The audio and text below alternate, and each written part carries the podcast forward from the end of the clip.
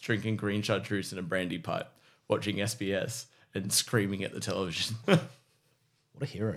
It's a strong introduction. And that's how I became a bartender.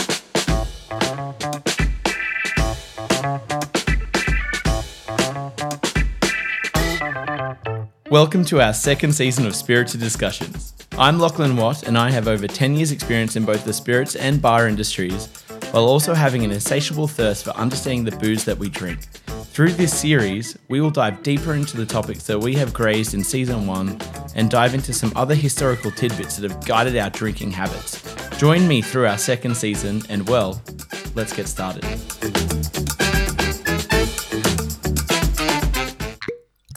Hello, everyone, and welcome back to Spirited Discussions. And I am joined today by Hugh Leach and Nick Tessa, good friends of mine, who are here to join me to talk about liqueurs and Amari today, which I'm really excited about. Welcome. Thank you for joining me, actually. This is really exciting to be in the same room for the first time in a long time, actually. Um, no. Absolute pleasure. Yeah. Uh, before we dive into this awesome category, and I can see we've got what six bottles in front of us um, to enjoy. But do you mind just sharing with us your time in the industry, a little bit of your personal histories? Yeah, for sure. Uh, Hugh and I actually both met working at Gym Palace about 11 years ago. Um, I That was my first job in Melbourne. I'd moved down from Brisbane. Yeah. I was there for a few years and then moved to Restaurant Lume when they first opened um, before going to work in a, a little wine bar called Bar Liberty for six and a half years. Yeah. uh, which was a great time, nice and casual. Um, uh, uh, we've we've since started a uh, liqueur company together with Yeah, uh, yeah. two other friends who we met through the Gym Palace connections, um, called Marionette Liqueurs. Mm-hmm. Um, and since by Liberty, I'm also the creative director of drinks at uh, Four Pillars now. Right. We've uh, previously done an episode on gin, and we spoke quite heavily about four pillars. So They've uh, been quite the juggernaut in Australian gin. yeah, absolutely dominated it as well. So for yourself, Hugh. Uh, yeah, well, as Nick said, I uh, first moved to Melbourne to study, and I got a job at Gin Palace. Um, before that, I used to work in coffee, so it was actually my first ever bar gig. Yeah. Uh, and then after that, I worked at the Bitters Lab for a while. Um, so I did a lot of reading on Amaro and Bitters there. Um, and then I was at Melbourne Gin Company. Yeah. So we both done our gin uh, trade. I was there for five years. Yeah. And now I work full time for Marionette as, uh, I guess, the head distiller or production manager. Fantastic. It's been And for those who don't know, Marionette is probably one of the only large scale liqueur companies in Australia, right? the only the only one of uh, that does our style. There's Yeah. other styles. There's lots of cello producers, lots of um, I guess single variety liqueur producers. Yeah. uh, or people who do liqueurs as a, a, a side piece to other larger distillation businesses. But we focus solely on working with uh, produce of Australia to make classically style cocktail liqueurs. Yeah. So, uh, I mean, and that is the main focus, right? It's not just a side project. It is the, No, which th- is what that's I was. the only yeah. project. Yeah. The, the only thing. Yeah. And it's, there's only, the only one I can think of outside of Marionette is Tambourine, I think. Yeah, yeah. I mean, they don't. Uh, I guess they go a bit further afield in terms of the styles of liqueur that they make. Yeah. It's not classic cocktail style liqueurs, Yeah, right? no, yeah, my, I mean- my first introduction was that to them was I think a lily pilly gin and uh, They make a eucalyptus liqueur and a macadamia liqueur. And They make, I some think, pretty 300 incredible stuff. different liqueurs. Yeah. And it's Um, just and I crazy. guess you've also got, uh, you know, Mister Black, which Yeah. is a liqueur focused brand, but they really only do the the, cough- the- one the yeah. one product or the one variation of the Yeah. product. There's not multiple. yeah. Um, guess so that's like, styles, a, yeah. little bit different too. Yeah, Um, we, obviously. we kind of see ourselves more as a, a classical uh, French or Dutch liqueur house. Yeah, which is something that the Australian market needs anyway. So, um, We think so. yeah, I mean, you get to corner the market now. Well, we're, we're, we're five five years in and still don't really have um, much competition. Yeah. Much competition in that area. yeah. Um, I guess before we dive into the sixty second history, let's taste something. Um, what should we What should we start on? I, th- I think we should start on um, maple liqueur Yeah, let's do Yeah. it. breakfast. Who brought Sense the of pancakes? Yeah, exactly.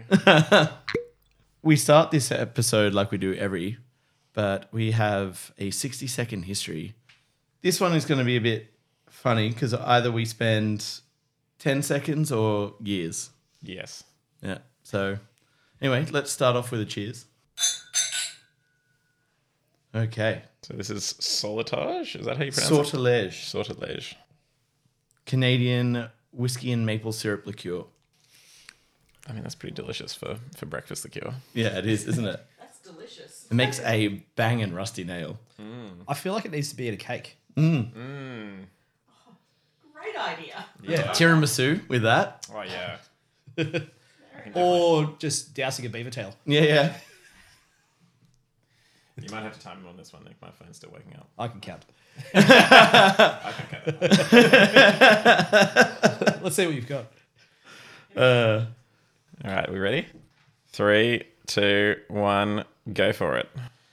well, as I mentioned before, this is a brief history because it can get quite murky when you're talking about liqueurs. But I guess liqueurs and amari share a similar history as they stem from the same concept of preserving fruit or herbs as medicine traditionally. And then um, later down the track, we start to see some uh, s- basically fixing rough and raw spirit with fruits and sweeteners and herbs to try and make things drinkable. Um, waste spirit, as you mentioned before, Nick. Um, and then we've also got cream liqueurs, and basically that's the end of it. There's, it's spread out around the world as a preservation and medicinal technique. So far ahead of time. So so brief. 41 seconds. Yeah, it's that's ba- unless we go deeply into the fact that you've got regional variants of amari and liqueurs from anywhere. I guess I, I, I guess the, the big definition of uh, liqueur is the alcohol and sugar. Yeah, it's just that's what it is. It's a it's a sweet alcohol, um, and the same with amari, right? It's it's sweetened, but it doesn't taste the way it does because of the bittering agents, you know, from uh, wormwood to I guess uh, angelica and gentian and all of those. So, but anyway, let's dive in. So, first question: What was your first experience with liqueurs and amari? Who wants to take this one first? I've got one. Yeah, yeah. Mine was definitely raiding the parents' cupboard and drinking Malibu. Yes. I think mine was the same except Bailey's. Yeah. This is feels naughty, but it's also sweet. I can drink this. Yeah, It's yeah. great. and the bottle's clouded, so no one knows what's on. No, no one knows it's on. Yeah, yeah. Well, that's that's the thing, right? Um, there's also a lot of liqueurs that people don't realize are liqueurs, like things like Southern Comfort, you know. Oh, But yeah, there are so many out there that just were in our parents' cupboards that we could just nick quite easily Yeah. and successfully. There was also I have this distinct memory of um, my dad coming home from a conference, and he got given these little like house shaped porcelain uh, decanters from somewhere in Europe that had a cherry brandy liqueur of some Yeah, sorts yeah. in there, and it tasted more like cough medicine than anything else. But they were the most beautiful presentation I've ever seen. There's also, you know, like the cherry liqueur chocolates and stuff like that. Yeah, Uh, actually, you know, that's- my that's mother true. used to have those all So the time. surely every Australian's first Boozy chocolate. uh, encounter with liqueur is a cherry ripe, where you've got essentially uh, Same, same. uh, Yeah. You know.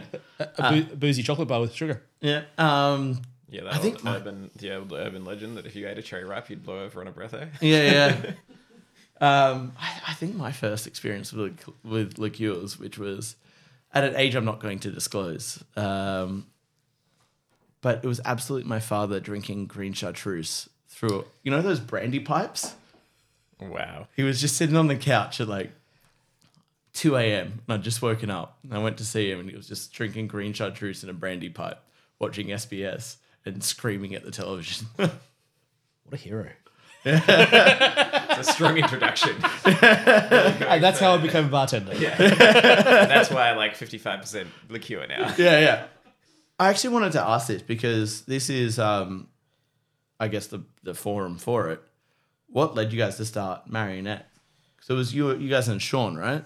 And, and Lauren. And Lauren, yeah. Um, so we've been working with the rise of Australian spirits for a long time. Mm-hmm. Um, I guess at Gin Palace, we saw this essentially the start of Australian gin. Yeah, yeah. Um, there, were, there were a few producers, but then uh, w- during our time, we saw the, the number jump from about five to 50. Yeah, yeah. And, and now it's like hundreds. it is. It, I think there's what 400 brands of Australian gin on the market at the uh, moment. Absolutely insane. Yeah, So we, we really saw that rise. We also um, were friends with a lot of these people. So we Mm-hmm. we'd been working side by side with these people for a long time. Sean had started Made and I, uh, which is a vermouth company. Yeah, yeah. Um, and Lauren did the design. Hugh and I did labor. Um, and essentially, by by working with that, we kind of felt like we we wanted to have, be part of the industry as well. Um, Yeah. The cures was something that wasn't being done. It was a um, kind of a gap in the market. A lot of people were producing gin as a, a way to get cash flow to make other spirits. Um, and with a bit of a, a history in produce and my family's from a farm and the connection to Australian agriculture, we really wanted to showcase what we have in Australia, which is uh, an abundance of fruit that can be grown uh, from tropical regions down to arid regions. So we can grow just about anything, and we do it really well, and it's underutilized. So why aren't we making these things? And I mean, like like like we mentioned before, there there wasn't a proper liqueur company, I guess, on the scale that Marionette has kind of been able to corner of these cocktail liqueurs. Otherwise, you were using, you know, like you said, the French houses. You know, Yeah, and uh, I guess there was a, a little bit of a a point of tasting some of these liqueurs that had been shipped from the other side of the world and seeing them in an often oxidized state because they'd been processed two and a bit years ago. So we could get something to people that we'd made with the produce that had come from trees in within, a within a year, six-month yeah. Uh, period. Yeah, yeah. Yeah. Um, I guess that's that's something that's really really interesting, and a lot of people would only know liqueurs from cocktails, right? No one really sits around and drinks curacao on its own. I mean, they should, but they There's don't. a, there's a few Contro and the Rocks drinkers out there. Yeah, yeah, Hey, my, my grandma does now. yeah, yeah. and um, yeah, it's there are all these liqueurs out there that are primarily just used for cocktails, right? That's the access point. Um, what do you see a lot of at-home drinkers for your your products, or is it mostly bartenders that use it? We we are primarily uh, on premise brand. We we that's our connection. That's that's who we understand. That's the market that we have. Um, We definitely saw, obviously, during lockdowns and that kind of thing, a lot of people were making cocktails at home, and that was definitely a bit of a bump. Yeah, yeah, Um, but it's it's probably more the um, the real cocktail fans um, that are very interested in using you know really good ingredients and those kind of smaller brands. Um, but yeah, it's it's definitely primarily uh, and a, a bars and, and restaurants. yeah, yeah. we're definitely seeing a shift though. There's the um, a massive leap in terms of the the education of the the home consumer, and I think that uh, two of the big ones that are doing this in Australia are Cara and Steve the bartender. They seem to Yeah. connect very well to the at home drinker, and that leads those people to be more curious and se- seek out ingredients to make those cocktails at home. Yeah, which is absolutely. amazing.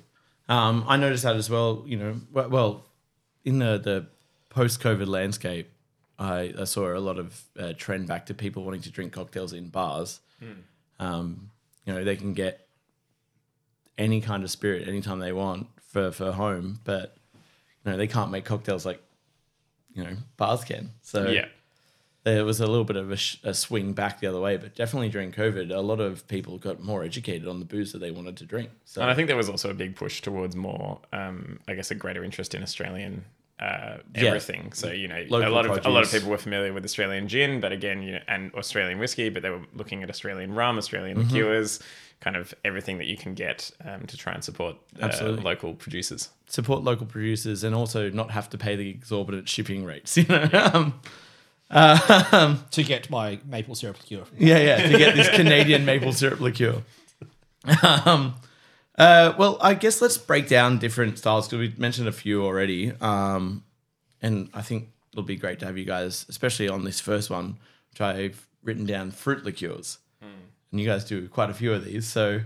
Yeah. you want to start breaking down some fruit liqueurs for I us? think I mean that's definitely the most expansive category. it is. um, and the way I would talk about it is that most of these are essentially maceration. Mm-hmm. So it's mostly uh, obviously there's a lot of different ways you can macerate, but basically it's maceration of fruit in alcohol, Mm-hmm. and then primarily they normally add sugar and water back to it. Yeah, yeah. Um, and that can, you know, pretty much cover everything from limoncello, lemon skins to, you know, cassis, muir, most of the, I guess, classic kind of French or um, Dutch uh, producers will make these kind of liqueurs. Yeah, yeah. Um, so you know the big the big ones I would say would probably be uh, things like cassis, um, which has a lot of regulation around it. You even have DOCs for cassis from Mm-hmm. um, various parts of France. Um, uh, but it really covers uh, kind of such a broad spectrum. And it's also a very, um, I guess, historically quite uh, easy way to make um, those kind of products. You don't have to have a still.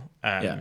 You can just get spirit, especially if you're, say, a, a winery or something and you maybe have um, some access to spirit because you're making fortified wine, yeah. you can just macerate those black currants that are growing in your area or those apricots that are growing in your area um, in the spirit and then kind of sweeten it up and go from there. Well, I mean, this, so uh, uh, we touched on it in the very, very brief history, which is this was a preservation technique originally. It was just to, you know, you had some excess fruit, don't want to waste it, put it in some spirit.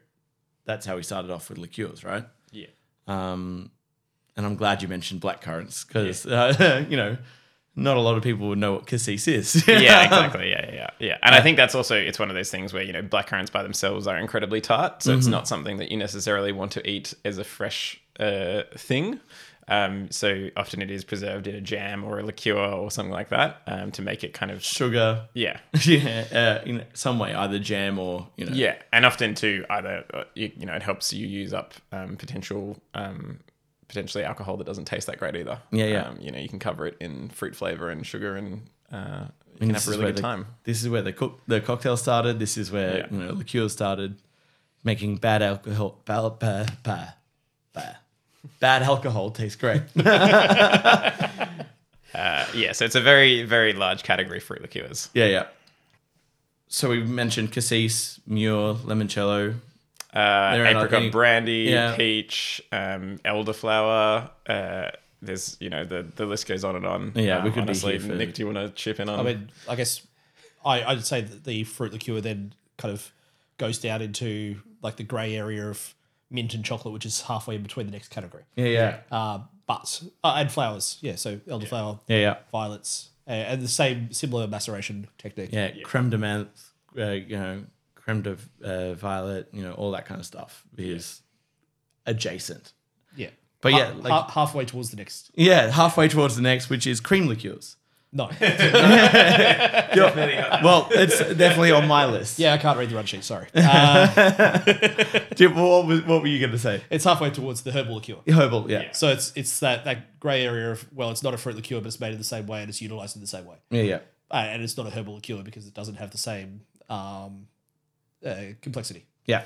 And there's um part of that herbal liqueur thing is things like chartreuse, which we mentioned before, uh, those monastic kind of herbal liqueurs. Yeah, um, Dom Dom Benedictine being Yeah. one of the the more famous ones. Yeah, yeah. uh, and a, a great example of. Yeah. Um, and then those have kind of fed i- into uh, so many of the, the classic cocktail recipes that we know, know today. Yeah, like the Bobby Burns is an example of that. And um that's the only one I can really think of being uh, primarily a whiskey bartender. But um, A last word. yeah, last word. um, all right, now let's go into cream liqueurs. Uh, a category that has been dominated by one single beverage for most of its existence. Yeah, I think it Baileys. also only started in maybe the 60s or the 70s. Yeah, yeah. There's there's records of cream liqueurs exi- existing, but then the um, the use of Irish spirit to make Baileys by Diageo was what blew it up, and then it's become something that's done around the world. There's a, a lot of whiskey distilleries that who make a cream liqueur. Mm-hmm. Um, Quite a lot of wine-based cream liqueurs too. Yeah, there are. Yeah. Um, is but they're, disturbing. they're always just. Uh, well, you mentioned one that was uh, tequila based before. yes. Yeah. You What I, got what rum I want chata as with my cream well. is acid. I really like acid in cream. Yeah. what could possibly go wrong? um, but yeah, there, there are quite a few around. One of my personal favorites is, again, a local one, which is Hellier's Road cream liqueur.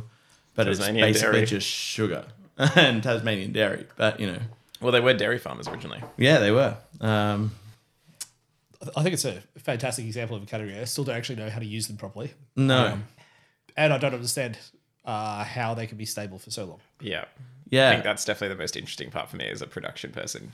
The uh, the way that you stabilize that emulsion and keep it there is, yeah, Interesting. Amazing. I, fi- I find it. I find it really interesting. Yeah. I don't think it's any knowledge that I really need to divulge, or also I don't understand how it works, but it's Yeah. incredible. it's it's super interesting. I think it's the second most fascinating.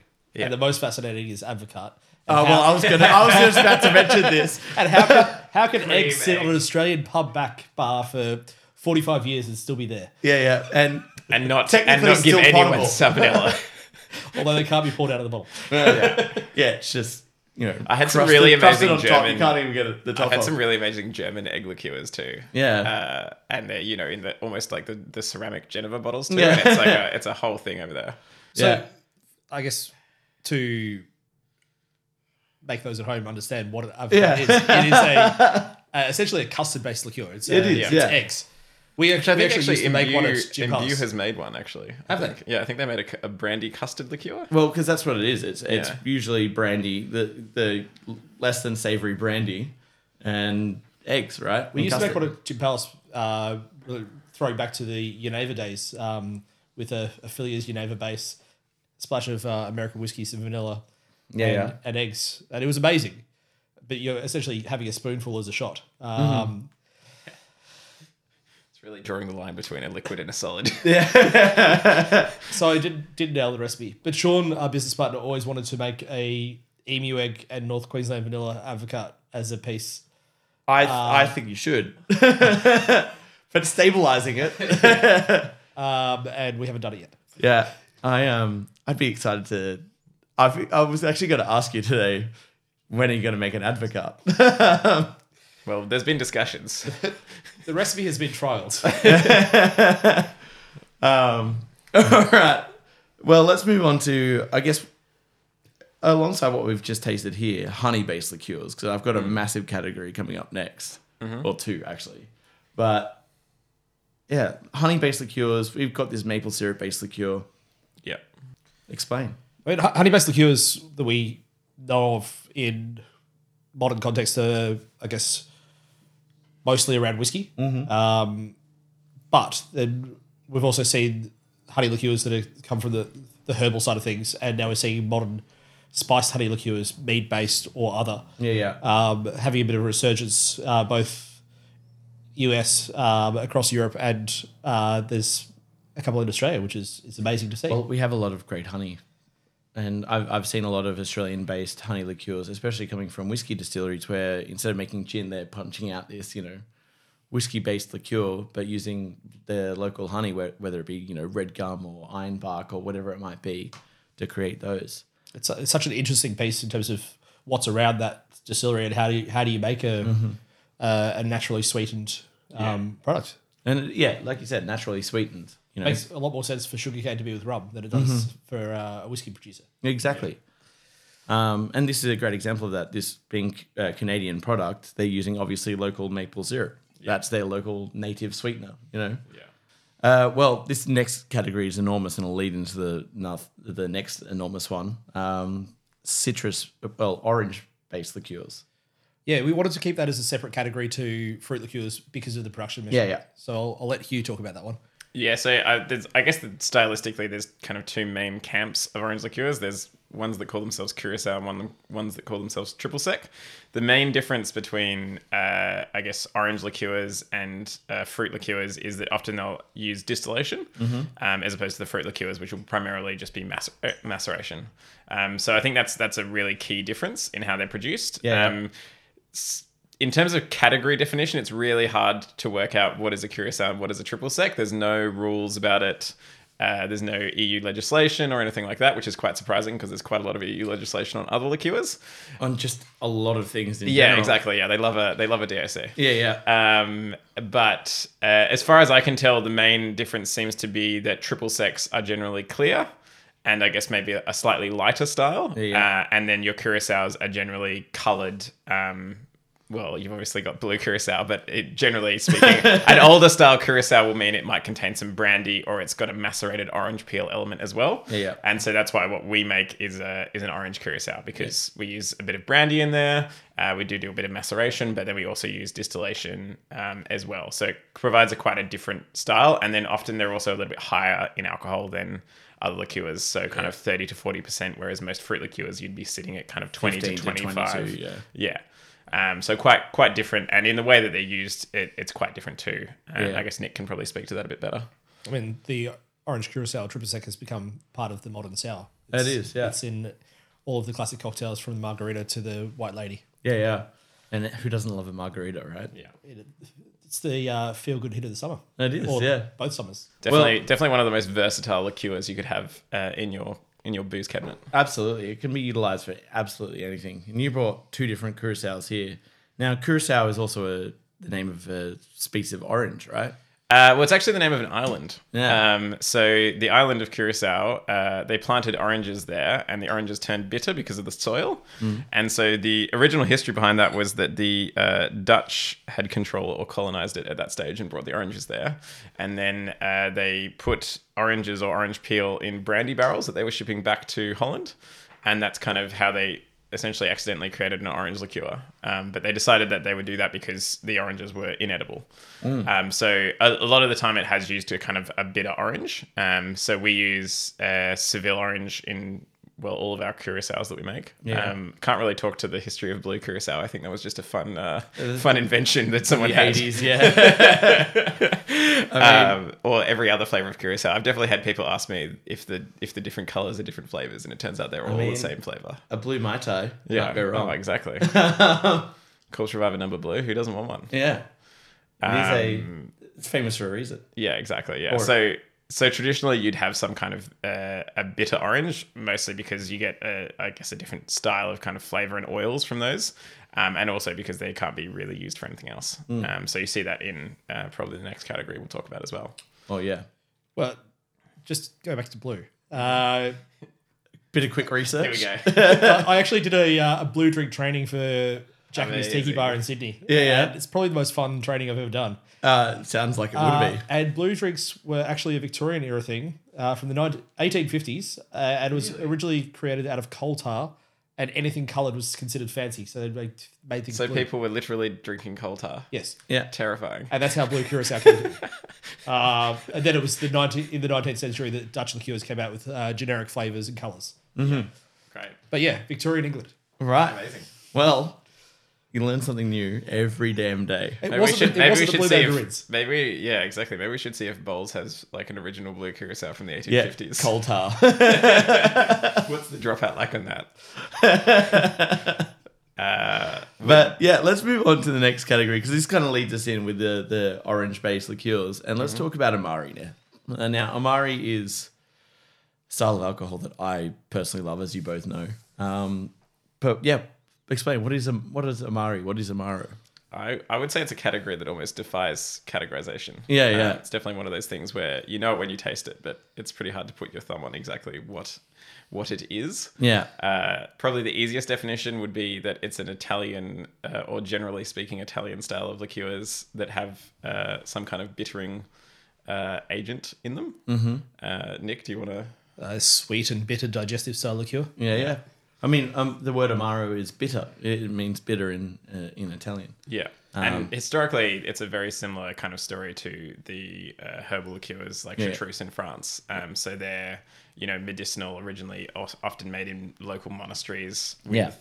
the surrounding uh, herbs that are available. Um, And- so you get quite, uh, I guess, regional differences with what they what they have available and what they can make. Yeah, and there's a lot of amaros out there that people just don't realize, like things like Aperol, right?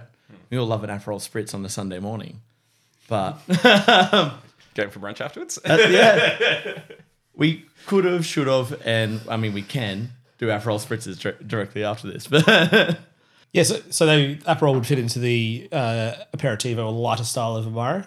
Um, and then that would kind of span from Aperol's level of bitterness to Campari's, yeah, yeah, which is that fresher, more vibrant, more versatile Yeah, yeah. style of bitter. And, And- I think one of the main categories you see in that is also that it's designed for uh, often kind of pre dinner drinking. Yeah, yeah. Um, so that real aperitif, kind of five, seven o'clock, Yeah. have one before dinner. And and I mean, a lot of people think Campari to be incredibly bitter, but then you go into o- some of these other categories of amaro, like um, the the your fernets and your um, uh, why am I blanking on it? I did write it down here, but I did write it down in my awful handwriting. Alpine. that, that, that really astringent and challenging style of amaro. Um, Oh, that there's fantastic diversity. I, Oh. I think that's the ones that everyone knows are the, the, the medium level bitterness. It's uh, a category called medium. Um, it has Montenegro, it has Nonino, and that's where most of the the amaros that we drink by themselves would sit, and what most of the amaros that we're familiar with would include. Um, Speaking of, should we taste one? I've got these two different ones here. One that definitely sits in the aperitif style Please, and citrus style. Um, now this is uh, one that I actually made for the bar because I love to just fuck around and find out. But this is Kinotto orange, rhubarb, and strawberry, and it was designed to try and bridge the gap between Campari and Aperol When you say rhubarb, did you use rhubarb stalks or rhubarb root? uh, stalks. Yeah. Because rhubarb root is also a common ingredient in a Hmm. yeah. lot of amaros. and then Chenchen, Angelica, a uh, bunch of other things. how, how did you utilize that in a drink? Um, I recently did just a golden hour with it, with bourbon and um, this and some Lillet, which worked really well. Um, but I've done a spritz with it. I've done there was a sour I did with it as well. There was I've, I think I've done six different drinks on the bar with this. It's, it's really delicious. I think it would be great in the highball. Yeah, it's got really nice acid. Yeah. Strawberry works really well to balance. Yeah. Balance the other botanicals. So this is quite different to a classic Chinotto or Canotto, which Mm. would uh, be done with roasted citrus, whereas this is a fresh style. Yeah, yeah. Uh, I guess utilizing the fresh produce that you had available. Yeah, yeah. So, I mean, the the s- Kinotto season in Australia is two weeks long, and if you don't get in a month before they that the get hits that season, you don't get any. The uh, this is a small farm in northeastern Victoria. Yeah, yeah. And they grow uh, a wide variety of very interesting citrus. Obscure citrus, basically. Yeah. mostly used by producers in that area. It's uh, where most of the Victorian users coming from now. Yeah. That's what it's. I think the the main yuzu farm in Australia. yeah, one, one, one off. There's a fa- a fair bit in Goulburn, Blue Mountains, and Mm. then Northern New South Wales is producing as well. But it's kind of because of the, I think it takes about four years for a yuzu to be planted in fruit. Mm-hmm. Yeah. But everyone's come to fruit at about the same time. Yeah, so yeah. we've got uh, a lot more yuzu than we had a few years ago. Yeah, it's um, It's awesome. yeah, it's an interesting citrus. So So- I just call it fancy mandarin, really. Let's call a spade a spade. funny, funny thing with citrus is all citrus relate back to four original citrus in China. So there's Yeah. not too much difference. It's all kind of a hybrid of each other. yeah, yeah. Or a hybrid of a hybrid Ah. Yeah. of a hybrid. Because yuzu is a hybrid anyway of Yeah, two yeah. different hybrids. exactly. Yeah. Yeah. It's, uh, it's pretty complicated. Yeah. But oh well. Anyway. So but this citrus is being utilized by an Amaro producer up in Beechworth, which is where I was try, trying to get my brain to go. Um, and uh, that, that's how I first found out about the, the farm. It's a, amazing uh, to see such a wide range of Amaros being produced in a small Australian country town. Yeah. And and Canotto oranges are used pretty universally in Italian amaro as well, um, because they are so so bitter. They're these tiny little, um, s- just slightly larger than a kumquat, but they just look like a fully grown orange, but just tiny. And Plenty of pith. yeah, they are bitter. Yeah, we, we use uh, Seville orange in our bitter curacao for a similar kind of reason. Yeah. So it's very similar. It's just yeah, very aggressively bitter and sour. I'm not. I'm not sure if he'll enjoy this, but um, my boss Julian, uh, when I got the shipment of five kilos of Kinotto oranges, cut one open and gave it to him, and the face he made was it was just immediately tasted it. Goes, oh, this is actually pretty pretty sweet, pretty tasty, and then immediately after goes, I can still taste it. Yeah, it's pretty pretty intense. Yeah, it is. It takes about three, four hours to get rid of that that flavor out of your mouth of fresh Kinota orange. Yeah. But anyway, so medium. You've mentioned Amaro Montenegro and Nonino. Uh, and then we go to, I guess, um, the different regional areas of this. You've got um, a vast difference between northern Italian Amaros and uh, an Amaro from Sicily. Um, uh, lighter, fresher um, styles down south, then uh, darker, more root driven up north. Uh, there's Alpine Amaros, which have the high menthol content, also uh, a lot more of the, the woody uh, root elements to it. Quite a lot of juniper often too. Yeah, the the really dark juniper styles and Just what, what grows up that high. And then, then there's different Amaros that are um, based around the bittering ingredient. yeah, yeah. So one of my favorite producers is Nardini, and they produce different amaros based around the different bitter elements. And the rhubarbaro, which is a rhubarb root amaro, is one of my favorite amaros. Right, I need Just to have a look for this. Really, uh, kind of tastes like um, uh, a classic roasted kola nut, um, uh, sarsaparilla flavor. yeah, It's, um, that sounds Um, yeah, fantastic. ab- absolutely beautiful. And then from there, you've got you know truffle amaros and artichoke amaros, and uh, then onto the the very bitter fernets. And yeah, f- uh, so in the previous season, one of our secret questions was, do you actually like Fernet, or do you just tell people that you do? um, which I really enjoyed that question. I, think it, de- I think it depends on the fernet. yeah, right. But uh, people don't realize that a Fernet Branca is just a rel- uh, a singular product of a much larger category. You know, Fernets are this really big, bold style of Amaro, right? Yeah, and I mean, there's also, uh, I guess, fernets from other countries that don't have s- nearly the same intensity um, Yeah. because it's their regional makeup of botanicals. But it's just the style of the most the most bitter style of amaro, uh, very root and bark driven. Yeah, yeah. Um, but again, based on the botanicals from around the area. I think often they're also higher alcohol.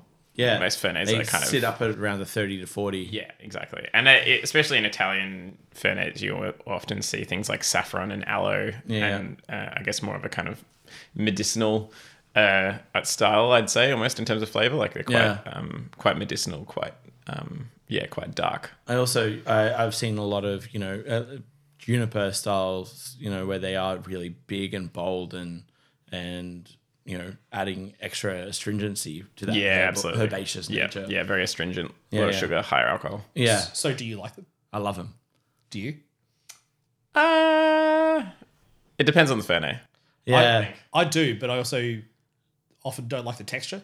Yeah, I find them right. too resinous. yeah, right. Uh, it's um, like kind of aggressively lingering. Yeah, that mouth coating. You know, I think I think my issue with some of them I've tried is that often they're aggressively dry. Mm. Um, and so some of them I do like I have and I do really like them, but some of them I have and I'm just like, man, this is yeah.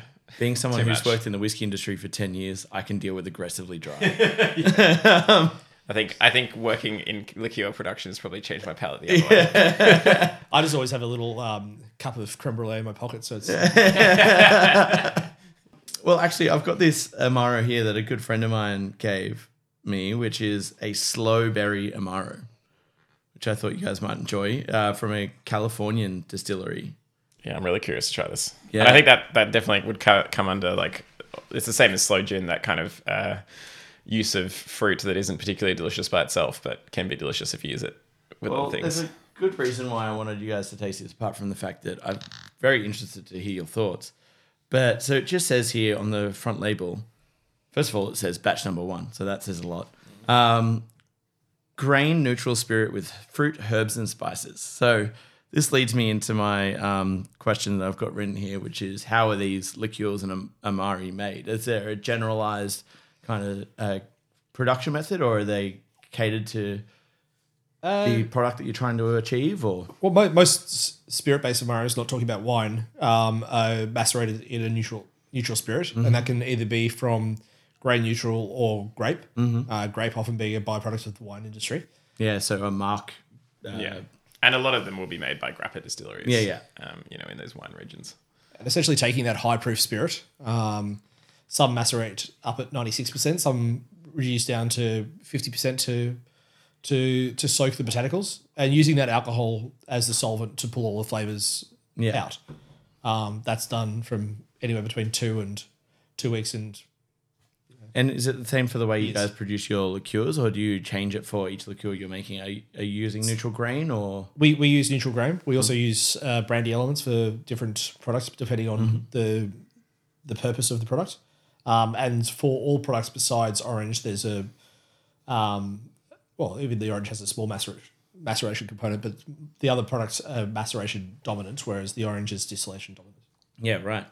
And uh, as for your sugars and stuff, so are they making uh, flavored sugar syrups or just raw sugar? going So there's different different producers do different things. Some producers uh, soak certain ingredients just in sugar because there's different extractions of different botanicals and flavors in different solutions. in? yeah, yeah. So some producers have a sugar solution and a alcohol solution and blend them. which is what I do for that. Yeah. It's a it's a great way of kind of making sure that every single component of a drink has flavor and you're bringing all of those parts together. Mm-hmm. Like, again, you can add different flavors to the waters as well that you're using to dilute. Um, we make a essentially teabag the the fruit in the alcohol. Mm-hmm. Um, and by teabag I mean we put it in the alcohol for a long time, but in bags so that we can pull those bags out and then we Mm-hmm. Yeah, dump it rather into- than having to gently strain it off. you you learn as you go. Um, The first, the first batch we didn't do it. It was very difficult. and then we realized that we need to improve the the, s- the movement of the of the fruit. Yeah. yeah, we've made we've made a lot of mess. Uh, And then we essentially move that alcohol, that those alcoholic fruit bits, be it berries, stone fruit, whatever it is, into the sugar solution, and that through osmosis pulls the alcohol out into the sugar solution. Um, but ha- also has a s- a, separate kind of extraction where the sugar pulls out different flavors from the alcohol. Um, the very first Amaro I made, I think I gave you a taste of it, Oh yeah. and I would just use standard sugar. Oh yeah. And you said to me, no, make a flavored syrup, but also use the fruit from the, the maceration to bring out the the alcohol for you know Yeah.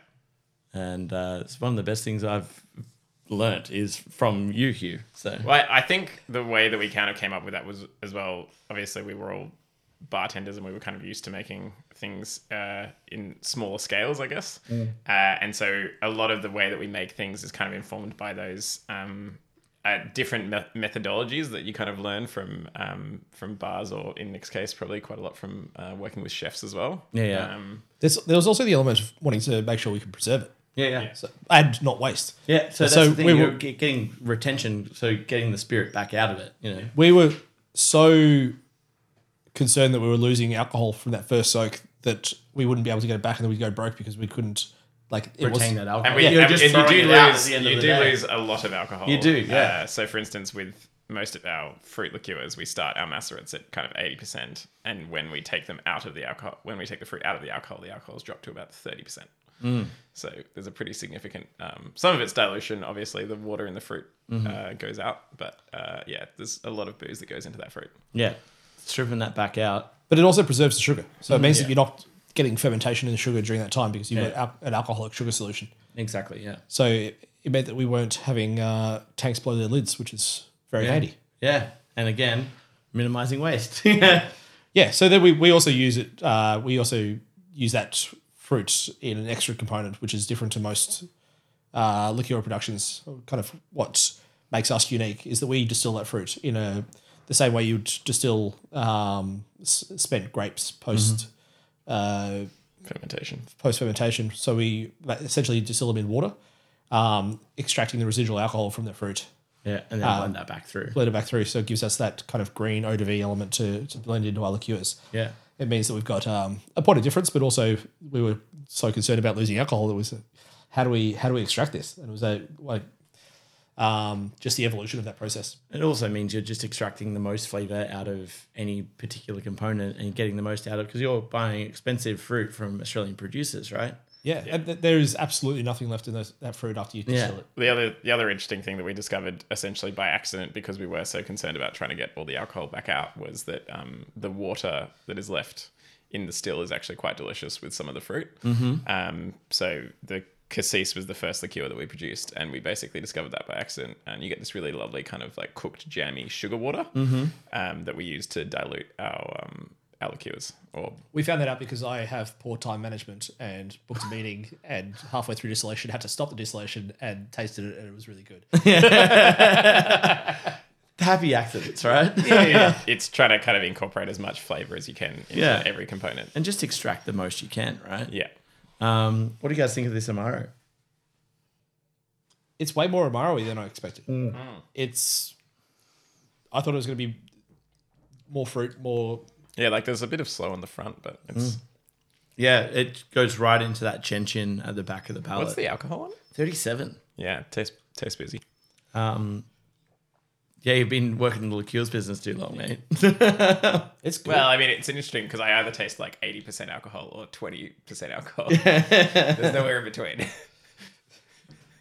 you need some hobbies. it's delicious. It's it's Yeah, well it's really balanced. good. For a first batch, pretty damn cool. I think the the interaction of the fruit and spice for me smells and tastes more like a, a apricot or a cherry Eastern European Mm-hmm. liqueur. I'm getting like a lot of apricot kernel in the mid to back palate. On Yes. this. Yeah. Kind of kind of tastes like a, uh Polish sour cherry. Mm. Um, it's pretty wild. Yeah. Yeah, really cool. Now, are there any ways that people can look at for using different liqueurs in Amari? This is a very dense question. yeah, Uh, I think the simplest thing to do is to look at it as a flavor adjuster. yeah. be it in cocktails, in cooking, um, in you know afternoon activities, Yeah. whatever you like. Whatever you want. Um, are there any cocktails that you particularly love that champion different liqueurs or Amari?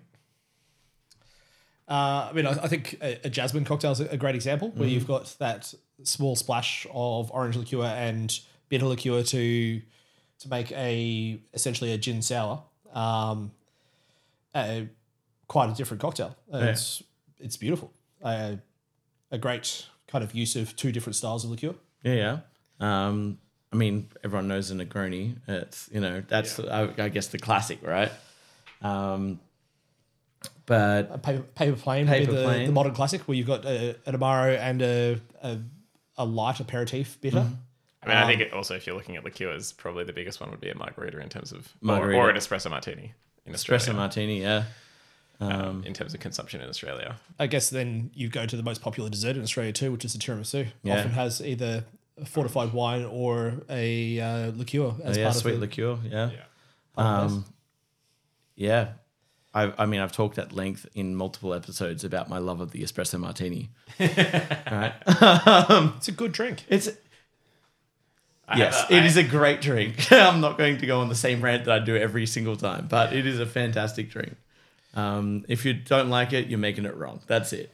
So every time we release a new product, I always send a bottle to my mum and Mm-hmm. mum and grandma on the farm have it on ice cream. Yeah, yeah. That's how we know if it's good or not. Yeah. Well, I mean, that's that's the thing. We we sometimes are a bit too close to to, to things on our end of the industry, right? And I think um, my boss Brooke put it perfectly, which is. If you're ever not sure, think about the people who are going to drink it. Think about your father. Think about your your mother. Will they drink it? If so, perfect. And I think a lot of the liqueurs we make, I've been pleasantly surprised at how well they work just with sparkling wine. Yeah. Uh, like it's almost kind of like you can get away with pretty much any of them in a 20, cassis and 20 sparkling wine. Yeah, like the Curl Royale is obviously the classic, but E- even like that a- or as a Aperol, spri- Aperol Spritz spec. It's Yeah, kind yeah. of the, the Spritz spec that works for just about anything. 60 Yeah. Mm-hmm. mils of spirit, liqueur, bitter, whatever you like, yeah, with soda and uh, sparkling wine. you're is pretty safe. A Yeah. good drink. Yeah, I mean, I, I love just an Amaro spritz in general, you know, and definitely an Aperol spritz. yeah. Throw a bit of gin in there as well for good measure. They have done an incredible job of marketing the way to make that drink so that everyone understands. Yeah, yeah, It's uh, a, a piece that everyone should um, learn from. That's yeah. how you educate the masses on how to make your drink. And it's just so simple, you know? Keep it simple, keep it fun, keep it light. Because, Exactly. um, let's be honest, booze in general is just quite frivolous. So silly, it's inherently fun. It's it's also a, a luxury item. We Yeah. we should be encouraging the fun side of things because it is something that's luxury, not necessary, um, and and there for enjoyment. Yeah. It should bring people together.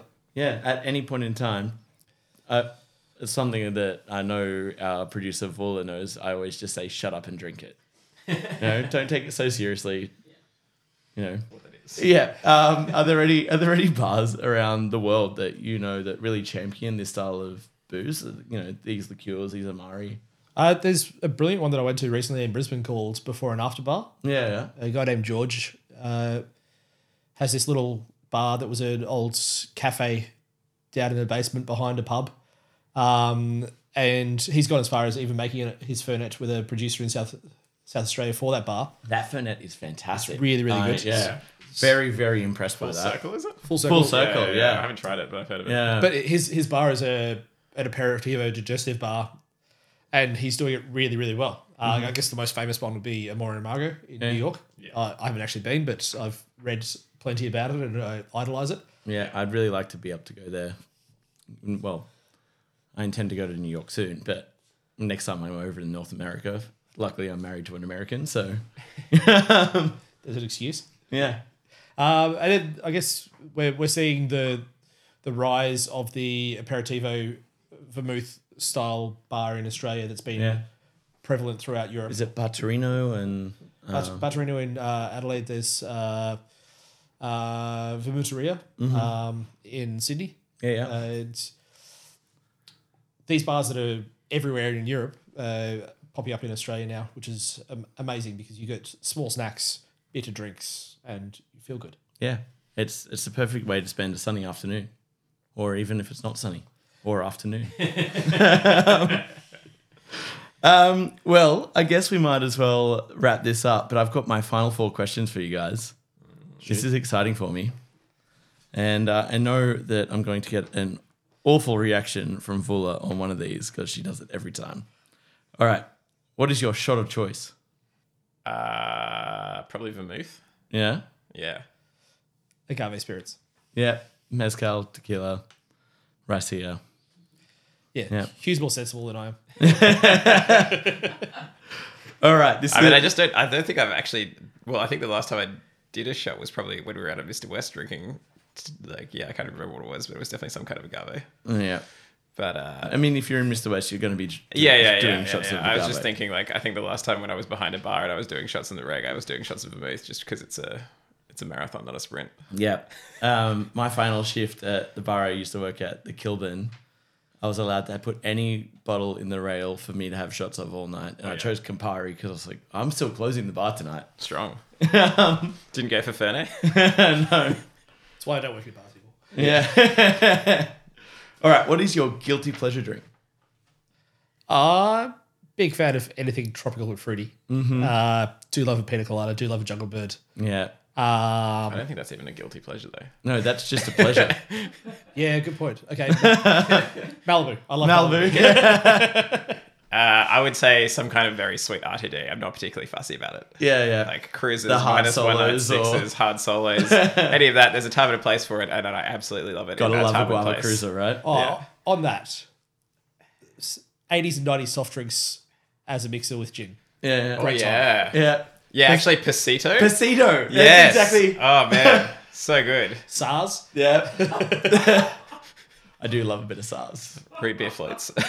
Creamy soda. Oh, Yeah. Oh, yes. yeah. yeah, yeah, yeah. Oh, what was the what's the grape one? Oh, um, Porto. Pom- uh, Portello. Yeah, Portello. That's right. Yeah, yeah, Uh, definitely a guilty pleasure drink. yeah, yeah. Um, how do- Basically, anything that Bilson's making in RTD. yeah. now I'm They I'm really gonna, hit that market. I'm gonna absolutely love this question with you two. How do you like your martini, shaken or stirred? oh god. Funnily enough, my favorite martini is actually a Vespa spec martini, but done stirred because there's no point in shaking a martini. Uh, but the combination of gin and vodka is amazing because you can play on texture. Mm-hmm. A little bit of sweetness is amazing, and then I put uh, splash, split the vermouth with some verjus to give uh, a little bit of extra and- acid. So you're stepping away from a martini, but that's my favorite martini spec. Yeah, right. My favorite martini spec would definitely be a 45 to 47% kind of classic dry gin. Uh, yeah, wet with a splash of sherry. Yeah, yeah. I, I'm a but definitely not shaken. of the wet martini, but split it vermouth and Manthania. Yeah, That's absolutely. It's a real good time. Yeah. So why would you shake a martini? Well, I guess there's the marketing from James Bond, right? And originally it was meant to be a joke because the James Bond books were satirical, right? Um, But he made a pretty good spec of martini. yeah, The Vespa spec works really well. it does. But it, the entire concept was sa- satire, you know? But oh well. People prefer it and that's okay. you know? Again, this is inherently inconsequential. anyway, not to get too pretentious. Um, that's a that's a change for me. I think the wildest martini spec I ever, well, one of the most memorable ones I got at Gin Palace was someone who ordered a 50 50 martini dirty. And I was like, so do you mean half gin, half vermouth? He's like, no, half olive brine. Oh wow, That's like, man, that is a choice. the, Disgusting. Sorry. Yeah. a friend of mine told me With an that olive oil float. Yeah. yeah, Ah, it wasn't that fancy. I could, probably would have improved it. I've I was told uh, by a friend of mine who um, shall remain nameless, uh, who was in a cocktail comp once, Hmm.